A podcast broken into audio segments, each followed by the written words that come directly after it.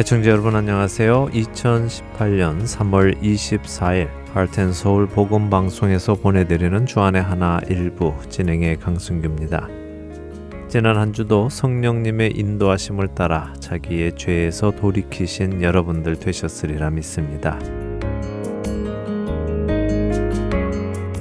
어린이 동화 중에 양치기 소년 기억하십니까?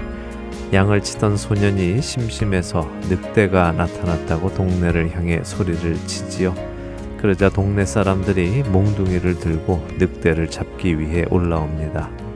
하지만 잊지도 않은 늑대로 인해서 사람들은 헛수고를 하고 돌아갑니다. 이 모습을 보며 소년은 재미있어 하지요. 그래서 소년은 두 번, 세 번 같은 거짓말로 늑대가 나타났다고 소리를 지르고 그때마다 동네 사람들은 무기를 가지고 올라왔지만 매번 허탕을 칩니다. 그러던 어느 날 정말 늑대가 나타났고 소년은 마을을 향해 늑대가 나타났다고 소리를 지르지만 소년의 거짓말에 여러 번 속았던 어른들은 더 이상 도우러 가지 않습니다. 결국 마을의 양은 늑대에 의해서 다 죽어버리게 된다는 동화이지요. 이 동화는 우리에게 거짓말을 많이 하면 나중에 진실을 말해도 다른 사람들이 믿어주지 않을 것이라는 교훈을 주면서 평소에 정직한 생활을 하라고 권면합니다. 이 양치기 소년의 이야기는 기원전 육백년경에 살았던 이솝이라는 사람이 쓴 이야기입니다. 그런데 이천육백년이 지난 지금에도 그가 양치기 소년을 통해 하려고 했던 말은 여전히 맞는 말입니다. 거짓말을 하는 사람으로 인정이 되면 그 사람이 진리를 전해도 사람들은 믿으려 하지 않게 됩니다. 여러분들이 하시는 말은 어떤 말들입니까? 진리의 말입니까? 아니면 거짓의 말입니까? 찬양 함께 하신 후에 계속해서 말씀 나누겠습니다.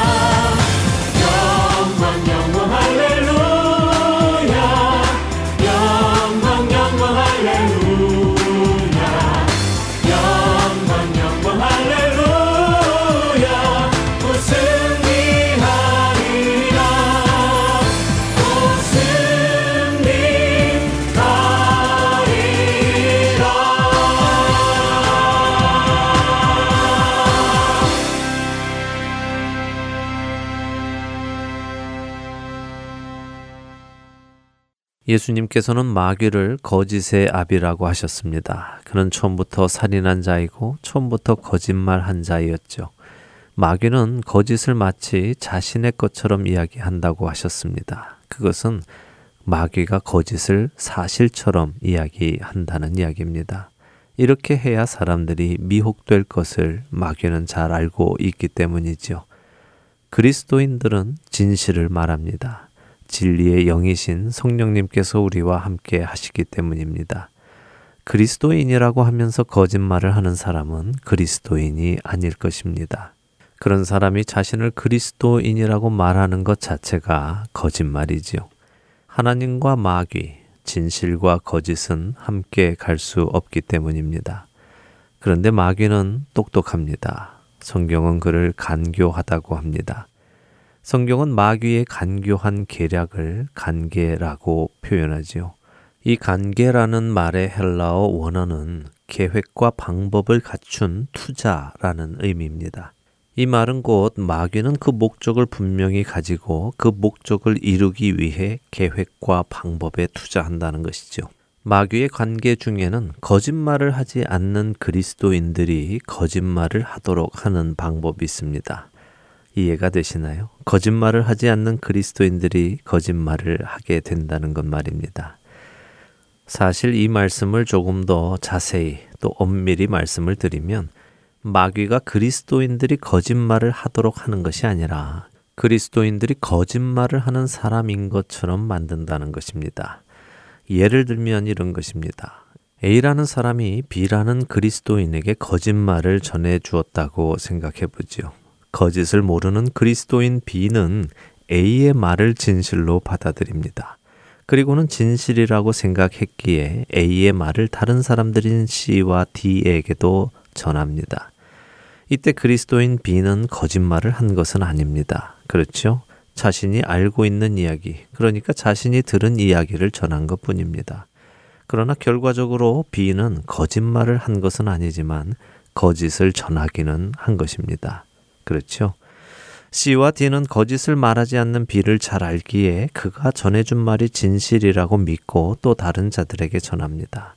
그러다가 그 말이 사실이 아님을 알게 되지요. 그러면 C와 D는 B에게 와서 그 일이 사실이 아니라던데요 하고 묻겠죠. 그때 B는 자신이 A에게서 들은 것이라고 대답을 할 것입니다.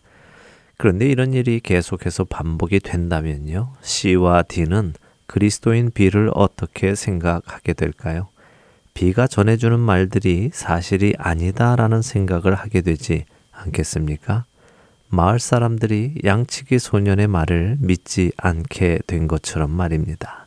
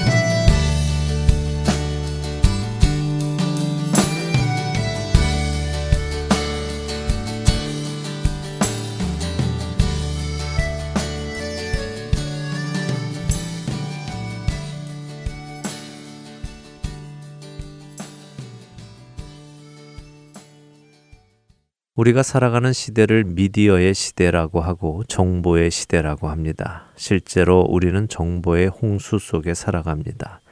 아니, 이제는 정보의 홍수라기보다는 정보의 바다 속에 산다고 해야 할 것 같습니다. 컴퓨터 마우스 클릭 하나면 원하는 모든 정보를 얻을 수 있습니다. 그리고 필요 이상으로 많은 정보를 얻을 수 있죠. 하지만 이처럼 많은 정보의 바다 속에는 거짓도 존재합니다. 그 바다 속의 정보가 모두 진실은 아니라는 것입니다. 상당히 많은 양의 거짓이 그 안에 존재하고 있습니다. 그렇기에 우리는 우리가 접하는 그 정보가 진실인지 아닌지 판단해야 합니다. 그렇지 못하면 우리는 자칫 거짓을 접하고도 그 거짓이 진실인 줄 알고 다른 이들에게 거짓을 전하는 우매한 일을 할 수 있기 때문이죠. 거짓말을 하는 것은 아닌데 거짓을 전하는 사람이 될 수 있다는 말씀입니다. 여러분들은 어떻게 생각하십니까? 거짓인 줄 모르고 전했으니 괜찮다라고 생각하십니까? 하지만 우리가 계속해서 거짓을 거짓인지 모르고 사람들에게 열심히 전했는데 사람들은 우리가 전하는 것이 거짓이라고 생각하게 된다면 어떨까요? 그래도 괜찮을까요? 마귀는 바로 그렇게 우리 그리스도인들이 세상 사람들이 볼 때 거짓을 전하는 사람이 되도록 간계를 부리고 있다는 것을 알고 계십니까? 많은 분들이 카톡으로 또 이메일로 다른 사람에게 전달받은 내용을 전달하고 있습니다.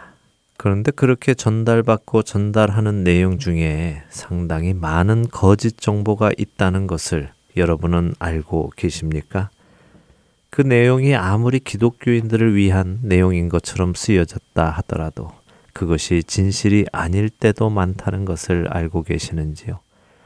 그런데 이런 진실의 확인 작업 없이 단순히 메시지만 보고 어머, 이거 정말 큰일이네 하며 내가 아는 모든 사람에게 그 내용을 전달해 버리는 것이 얼마나 위험한 일인지 여러분은 알고 계십니까? 이것이 우리 그리스도인들이 사실이 아닌 거짓을 전하는 사람으로 비추어지도록 만들려는 마귀의 간계라는 것을 우리는 깨달아야 합니다.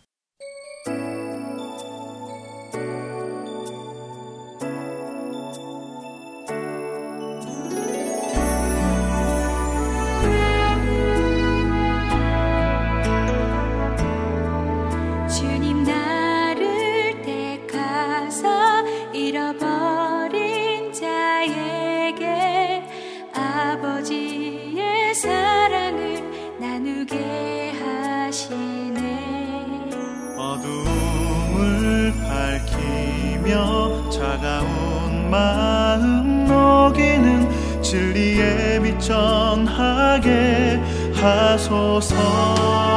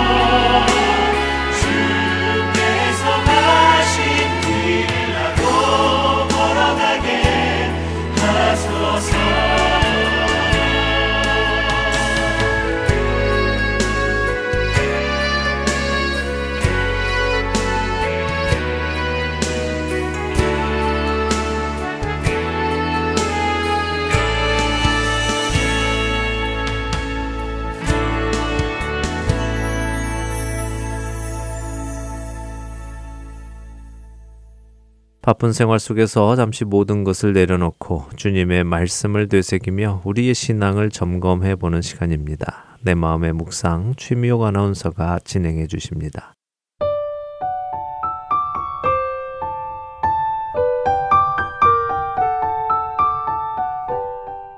애청자 여러분, 때때로 죄의 유혹에 빠진 성도들 마주한 적 있으시죠? 많은 날들을 함께 성경 공부도 하고 교회와 이웃도 잘 섬기다가 어느 날 죄에 빠져 변해버린 성도들을 보게 되는 안타까운 때가 있습니다.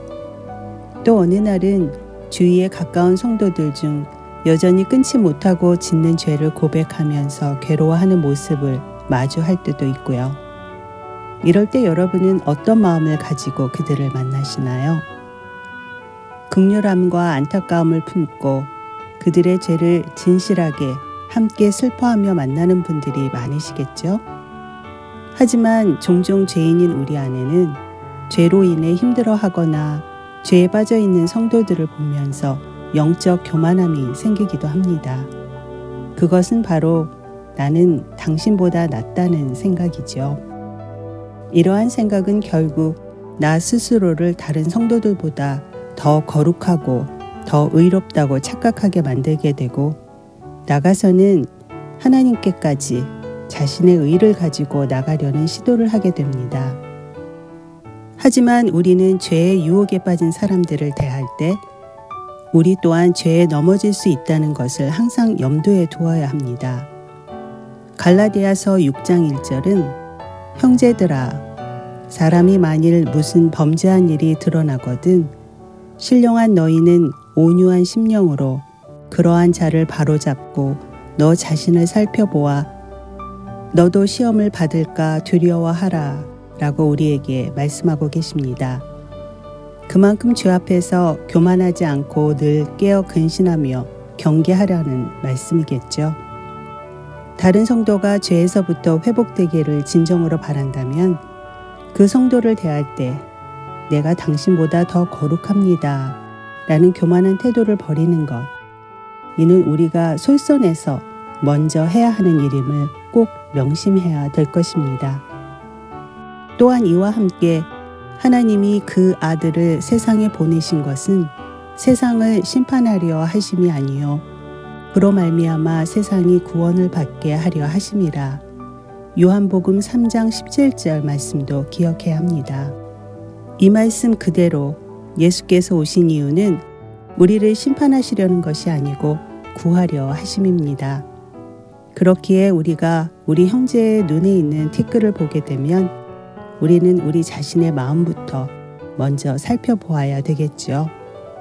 우리의 판단은 정죄가 아닌 회복을 위한 것이기 때문입니다. 정죄의 태도는 나는 너보다 거룩합니다 라는 교만을 품고 있기 때문에 절대로 세상 구원하러 오신 그분의 뜻과는 맞지 않습니다. 회복이 아닌 불화와 파탄만이 그 결과이기 때문이죠. 우리가 진정 회복을 바란다면 겸손하고 부드럽게, 그리고 온유함으로 해야 하지 않을까요? 주님, 나는 어떤 유혹에도 안전하다는 생각으로부터 넘어지지 않게 늘 성령 안에서 깨어있게 해주세요. 제 마음과 생각을 인도해 주시기를 기도합니다. 다른 사람들과 대화할 때 자신의 의로움 속에서 그들을 판단하지 않게 해주시며 언제나 하나님의 은혜와 구속의 풍성함으로 채워주세요. 예수 그리스도의 이름으로 기도드립니다. 아멘.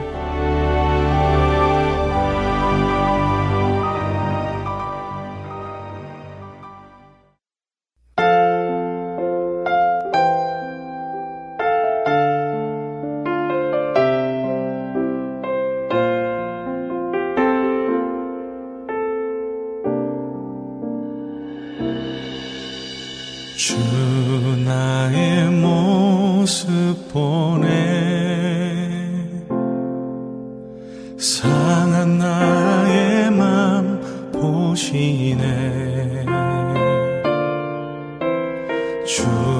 나의 눈물 안에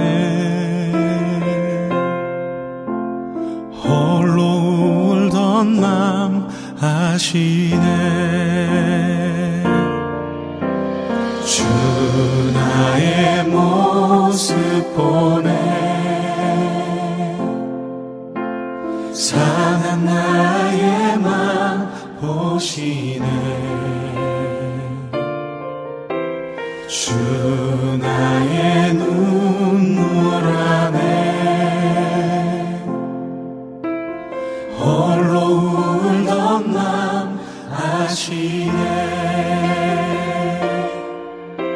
세상 소망 다 사라져가도 주의 사랑은 끝이 없으니 살아가는 이 모든 순간이 주의 힘을 나는 믿네.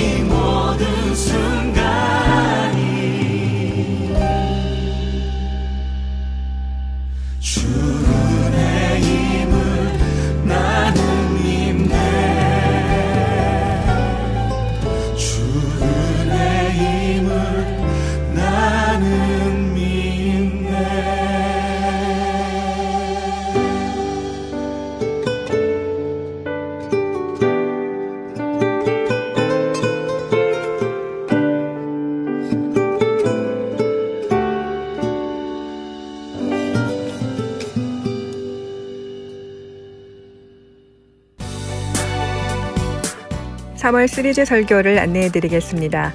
캘리포니아 엘에이에 위치한 한길교회 노진준 목사님께서 삼월 한 달 동안 스가랴서 말씀을 본문으로 교회가 보는 환상이라는 주제의 시리즈 설교를 해주십니다. 시리즈 설교는 주안에 하나 오 부에서 들으실 수 있습니다. 이천십팔 년도에도 말씀 안에서 자라나는 우리 모두가 되기를 소망합니다.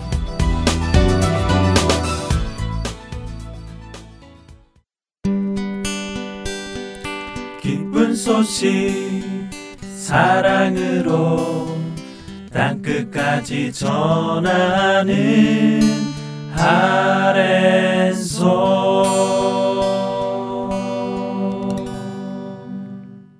성경 속 인물들의 삶을 돌아보며 우리의 모습을 찾아보는 성경 속 인물 산책, 최충희 사모님께서 진행하십니다.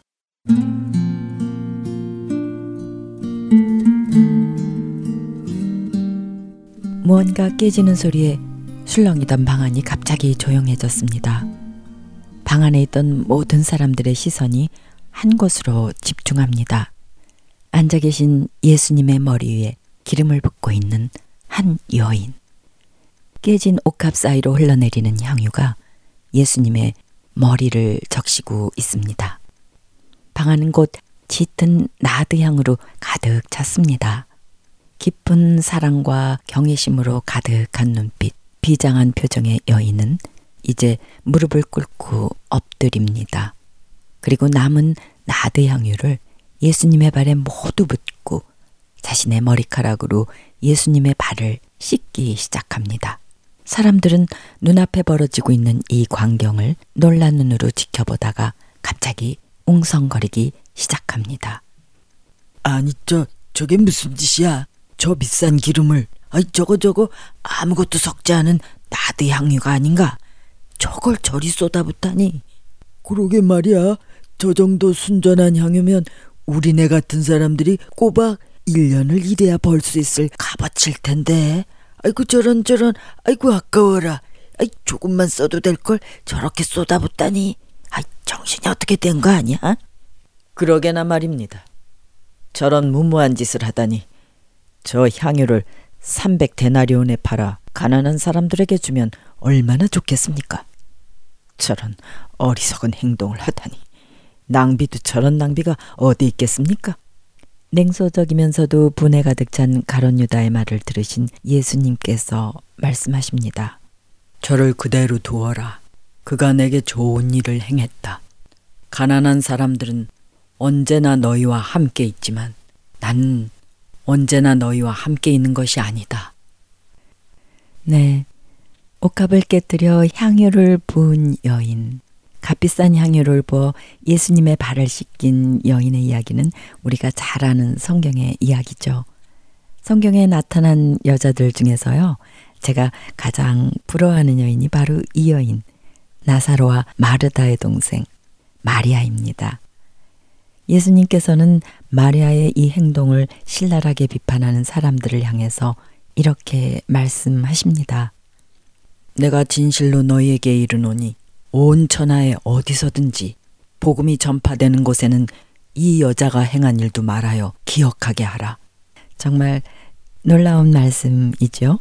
예수님의 복음이 증거되는 곳마다 마리아가 옥합을 깨뜨려 예수님께 향유를 부은 일을 함께 기억하고 기념하라고 하신 데에는 그만한 이유가 있을 것 같지 않습니까? 그만큼 마리아 행동은 예수님께서 깊이 감동하실 만한 의미 있고 중요한 일이었음을 짐작할 수 있습니다. 마리아의 가정에 사는 베다니는 가난하고 약한 사람들이 모여 사는 동네입니다. 달동네 사람들이라고 할 수 있겠죠. 예수님께서는 베다니에 오시게 되면 마리아의 집에서 머물곤 하셨습니다. 그날은 특별히 마리아 가정이 예수님을 위해 잔치를 베푼 날이었습니다. 얼마 전 이 가정은 특별한 경험을 했습니다. 병으로 죽었던 마리아의 오빠 나사로가 죽은 지 사흘 만에 다시 살아난 것입니다. 예수님께서 살려주신 것이죠. 이 믿기지 않은 놀라운 소문을 듣고 많은 유대인들이 예수님과 나사로를 보기 위해 몰려왔습니다. 사람들은 호기심과 기대감을 가지고 예수님과 나사로를 주목하고 있었습니다. 그날 예수님을 위한 잔치자리를 준비하는 마리아의 마음은 기쁘기도 했지만 한편으론 한없이 무거웠습니다. 어쩌면 예수님을 섬길 수 있는 마지막 자리가 될지도 모른다는 그런 불길한 예감이 그녀의 마음을 무겁게 짓눌렀기 때문입니다. 마리아는 예수님께서 자신이 당할 고난에 대해 이야기하시던 것을 떠올렸습니다. 유월절에 예루살렘으로 들어가시고자 하시는 예수님의 눈빛은 예전과는 어딘가 다르게 느껴졌습니다. 무언가를 준비하고 계신 것만 같았습니다. 뿐만 아니라 주변 상황도 좋아 보이지 않았죠.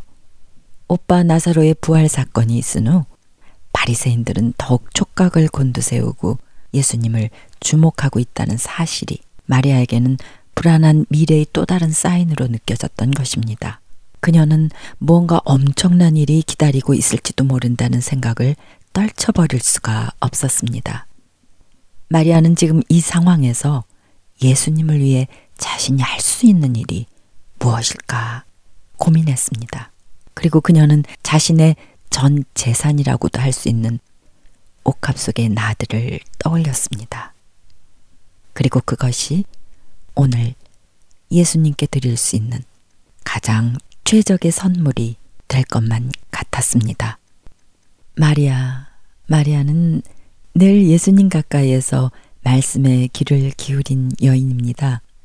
예수님 발치에 앉아 예수님께서 하시는 말씀을 한마디라도 놓치지 않으려고 온 마음과 영혼을 열어 그 말씀을 받아들인 여인이었습니다.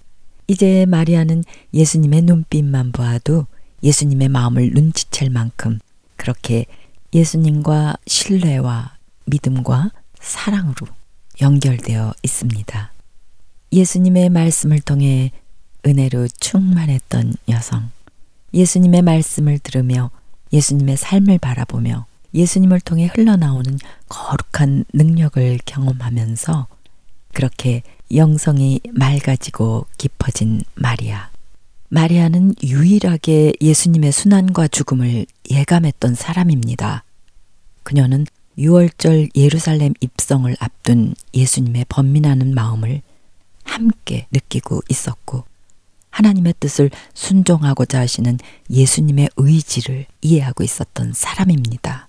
늘 예수님 가까이에서 함께했던 제자들은 오히려 예수님께서 감당하셔야 할 일들을 이해하지 못했습니다. 예수님께서 고난당하실 것과 죽으실 것을 말씀하시는데도 믿으려 하지 않았습니다. 그보다는 앞으로 자신들이 차지할 자리에 대해 관심이 있었습니다. 누가 더 크냐고 그들은 다퉜습니다. 예루살렘에 입성하면 세상을 뒤집고 새로운 세상이 펼쳐질 것이라는 그 기대로 제자들의 마음은 들떠 있었던 것입니다.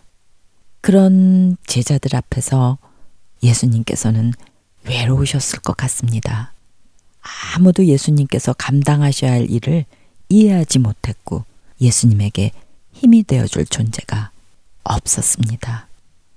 그런데 한 여인, 마리아가 예수님께 나와 향유를 부은 것입니다. 예수님은 마리아의 눈빛 속에서 그녀의 마음을 읽으셨습니다. 마리아가 무엇을 생각하고 있으며 왜 사람들의 비난을 들어가면서 값비싼 향유를 아낌없이 자신에게 쏟아붓고 있는지 예수님은 감동하셨을 것입니다.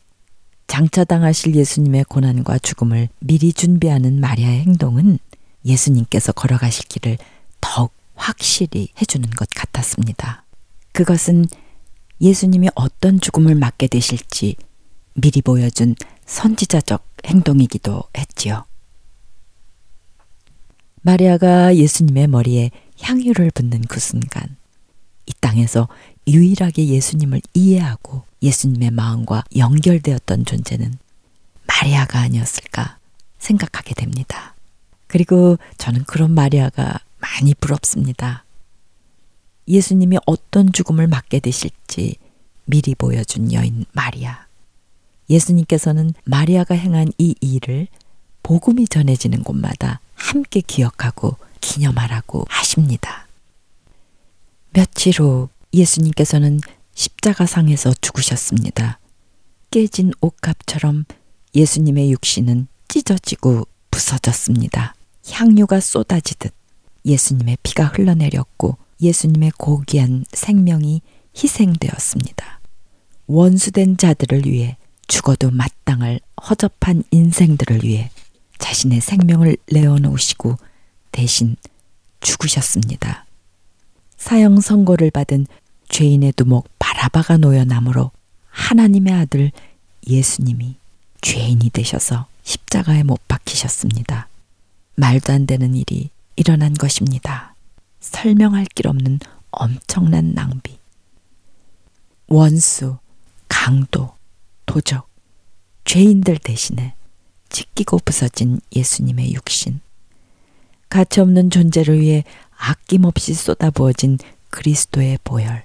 그리고 생명, 이것은 엄청난 낭비입니다. 그렇습니다. 예수님의 죽음은 하나님의 엄청난 낭비였습니다. 진정한 사랑은 낭비입니다.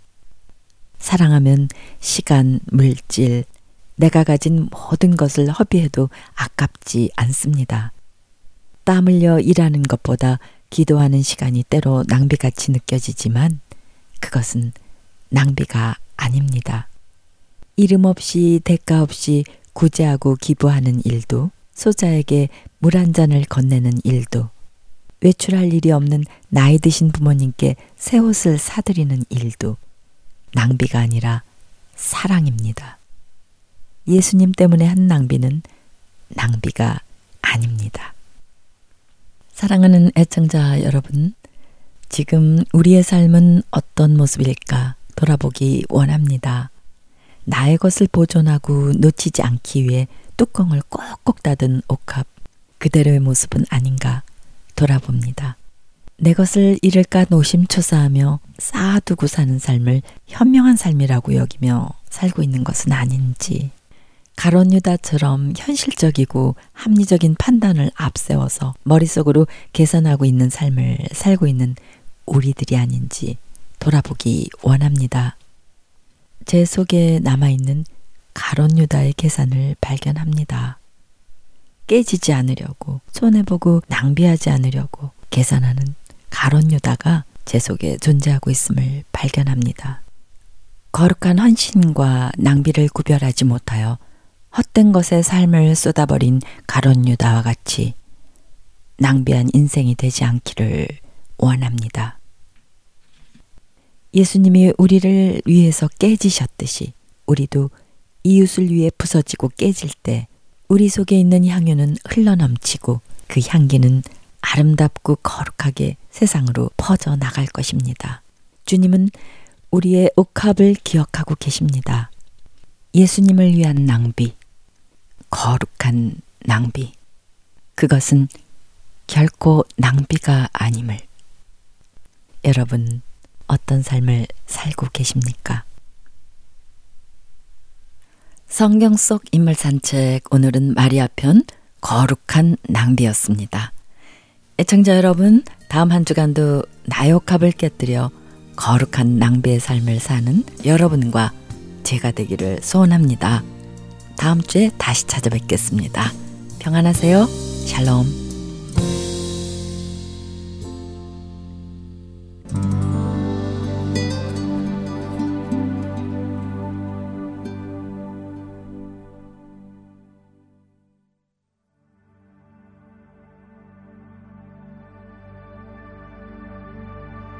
예수님은 누구신가? 우는 자의 위로와 없는 자의 풍성이며 천한 자의 높음과 잡힌 자의 노임되고 우리 기쁨 대신에 죽은 자의 부활되고 우리 생 대신에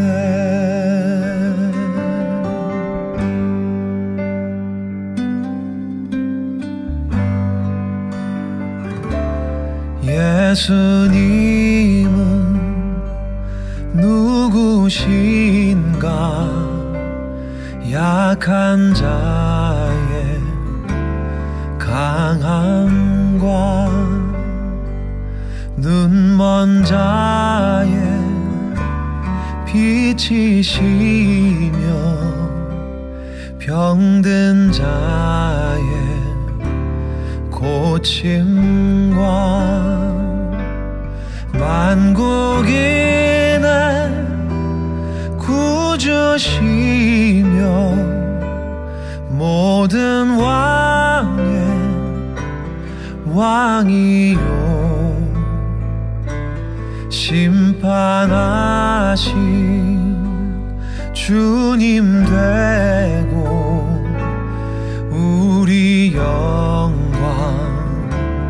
대신에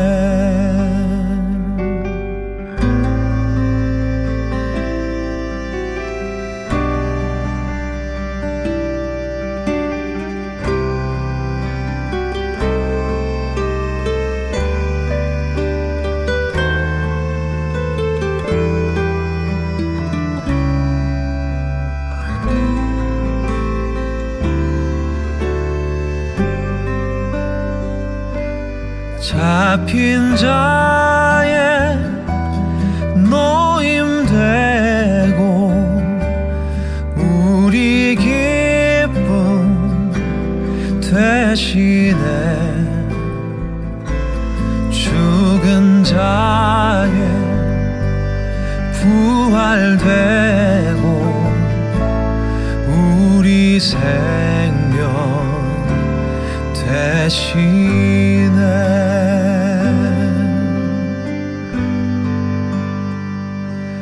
내 영혼에 비치시며 우리 소망 대신에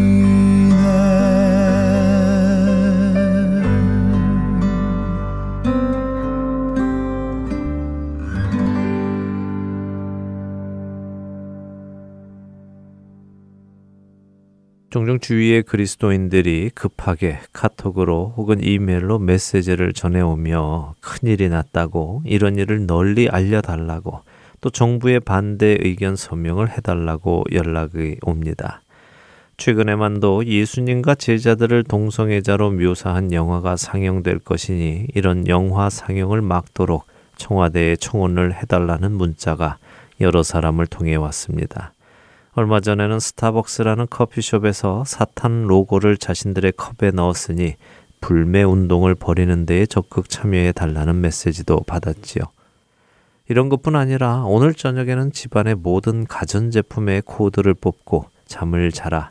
오늘 저녁 어떤 행성이 지구에 아주 가까이 지나가는데 그때 우리 몸을 해하는 전기파가 나와서 우리들을 상하게 할 것이기에 그렇다는 건강에 유의하라는 메시지나 어느 누군가가 신성 모독적인 이야기를 했으니 그에게 항의해달라는 메시지 등도 받아보았습니다. 또 더 나아가 갖가지 정치 이야기들을 담은 메시지, 누구를 밀어주어야 하고 누구를 막아야 하고 어느 당을 밀어주어야 하고 어느 당을 막아야 한다는 메시지나 어떤 정치인이 어떤 음모를 꾸미고 있으니 그것들을 막아달라는 메시지들도 하루가 멀다 하고 전달되어 옵니다. 그러나 많은 경우 이런 메시지들은 그 출처를 알 수 없는 사실 확인이 되지 않는 메시지들이 대부분입니다. 그리고 어떤 메시지들은 그 출처를 알 수 있기도 하지요. 미국에는 바빌론 B라는 웹사이트가 존재합니다. 여러분께서 굳이 이 웹사이트를 가실 필요는 없습니다. 그러나 이 웹사이트는 언뜻 보면 크리스천 웹사이트로 보입니다. 여러 가지 교계 소식과 또 우리 그리스도인들을 위협할 만한 사회 활동들을 고발하는 뉴스 사이트처럼 보이지요. 그러나 이 사이트는 예수님을 부인하고 자신들이 부인하는 예수님을 믿는 그리스도인들을 조롱하기 위해서 믿지 않는 자들이 장난으로 거짓 기사를 만들어 올리는 인터넷 웹사이트입니다. 그런데 문제는 순진한 그리스도인들이 이런 기사를 보고는 이것이 사실인 줄 알고 다른 자들에게 전한다는 것입니다. 더더군다나 우리 한인들은 이것들을 번역하여 다른 한인 그리스도인들에게 전달하는 것이지요. 아마 이 방송을 들으시는 분들 중에도 최근에 예수님과 그 제자들을 동성애자로 묘사한 영화가 곧 상영될 예정이니 이런 영화가 상영되지 못하도록 힘을 모으자는 문자를 받으신 분들이 계실 것입니다. 제가 확인해보니 실제로 한국 청와대의 국민청원 코너에는 이 영화의 개봉을 막아달라는 그리스도인들의 청원이 올라갔습니다. 그리고 많은 사람들이 거기에 사인을 했지요. 그러나 문제는 이러한 영화가 만들어진 적이 없다는 것입니다. 존재하지 않는다는 것이죠. 그러니 청와대 측에서는 이런 영화 상영을 막아달라고 청원한 사람들을 뭐라고 생각할까요? 존재하지도 않는 영화의 상영을 막아달라고 청원하는 사람들이 어떻게 보일까요? 비이성적이고 비상식적이라고 생각하지 않겠습니까? 그러나 이것이 바로 마귀가 원하는 것입니다. 마귀의 궁극적인 목적은 이 땅의 진리의 하나님의 말씀이 우리의 생명이 되시는 예수 그리스도의 복음이 전해지지 못하도록 막는 것입니다. 그리스도인이 아니면 누가 하나님의 말씀을 전하겠습니까? 그렇기에 마귀는 철저한 계획과 방법을 통하여 자신이 원하는 목적을 이루어가고 있는 것입니다. 그리스도인들이 전하는 것은 거짓이다, 확인되지 않는다, 존재하지도 않는 것을 마치 있는 것처럼 믿고 저렇게 호들갑을 부린다라고 세상 사람들을 미혹하고 있는 것입니다. 그렇습니다. 마귀가 미혹하는 것은 세상 사람들입니다. 우리가 아니라요. 마귀는 그들을 미혹하여 우리가 전하는 말씀이 그들에게 들어가지 못하도록 하려는 것입니다. 그렇다면 우리는 무엇을 어떻게 해야 하겠습니까? 에베소서 육 장 십일 절은 우리로 마귀의 간계를 능히 대적하기 위해서 하나님의 전신 갑주를 입으라고 하십니다. 왜냐하면 우리의 씨름은 혈과 육을 상대하는 것이 아니라 통치자들과 권세들과 이 어둠의 세상 주관자들과 하늘에 있는 악의 영들을 상대하는 것이기 때문이라고 십이 절은 말씀하시지요. 그러므로 하나님의 전신 갑주를 취하라. 이는 악한 날에 너희가 능히 대적하고 모든 일을 행한 후에 서기 위함이라. 그런즉 서서 진리로 너희 허리띠를 띠고 의의 호심경을 붙이고 평안의 복음이 준비한 것으로 신을 신고 모든 것 위에 믿음의 방패를 가지고 이로써 능히 악한 자의 모든 불화살을 소멸하고 구원의 투구와 성령의 검, 곧 하나님의 말씀을 가지라. 에베소서 육 장 십삼 절에서 십칠 절의 말씀입니다. 사랑하는 애청자 여러분, 확인되지도 않는 유언 비어를 이 사람 저 사람에게 전하는 일을 멈추시기 바랍니다. 아니면 그만이지 라고 할 수 있는 일이 아니기 때문입니다. 이렇게 거짓이 거짓인 줄 모르고 이 사람 저 사람에게 전하는 것은 결국 우리로 진리를 전하지 못하게 하려는 마귀의 간계이기 때문입니다. 우리의 전도의 길을 막으려는 그의 수법입니다. 그 수법을 우리가 알기 때문에 우리는 거기에 넘어가서는 안 됩니다. 어느 누군가에게 메시지를 전하고 싶으십니까? 문자를 하고 싶으십니까?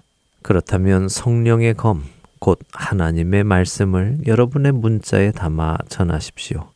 하나님의 말씀은 진리입니다. 그것은 거짓이 아닙니다.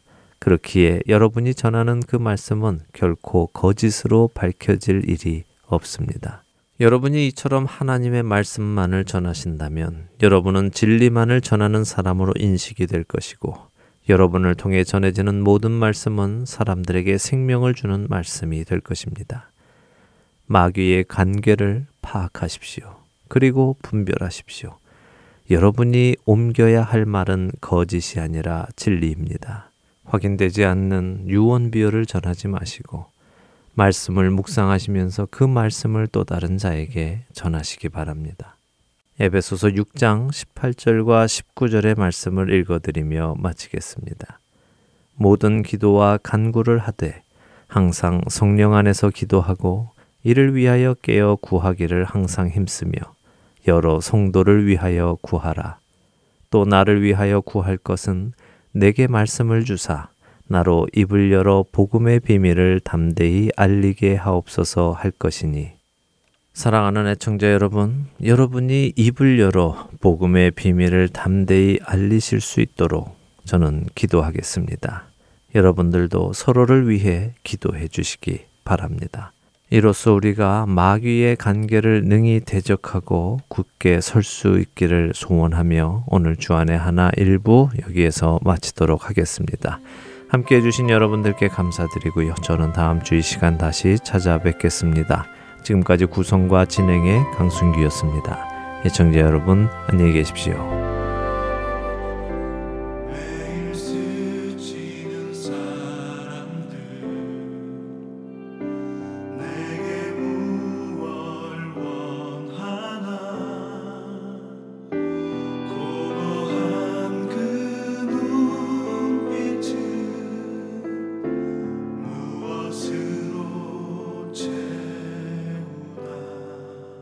모두 자기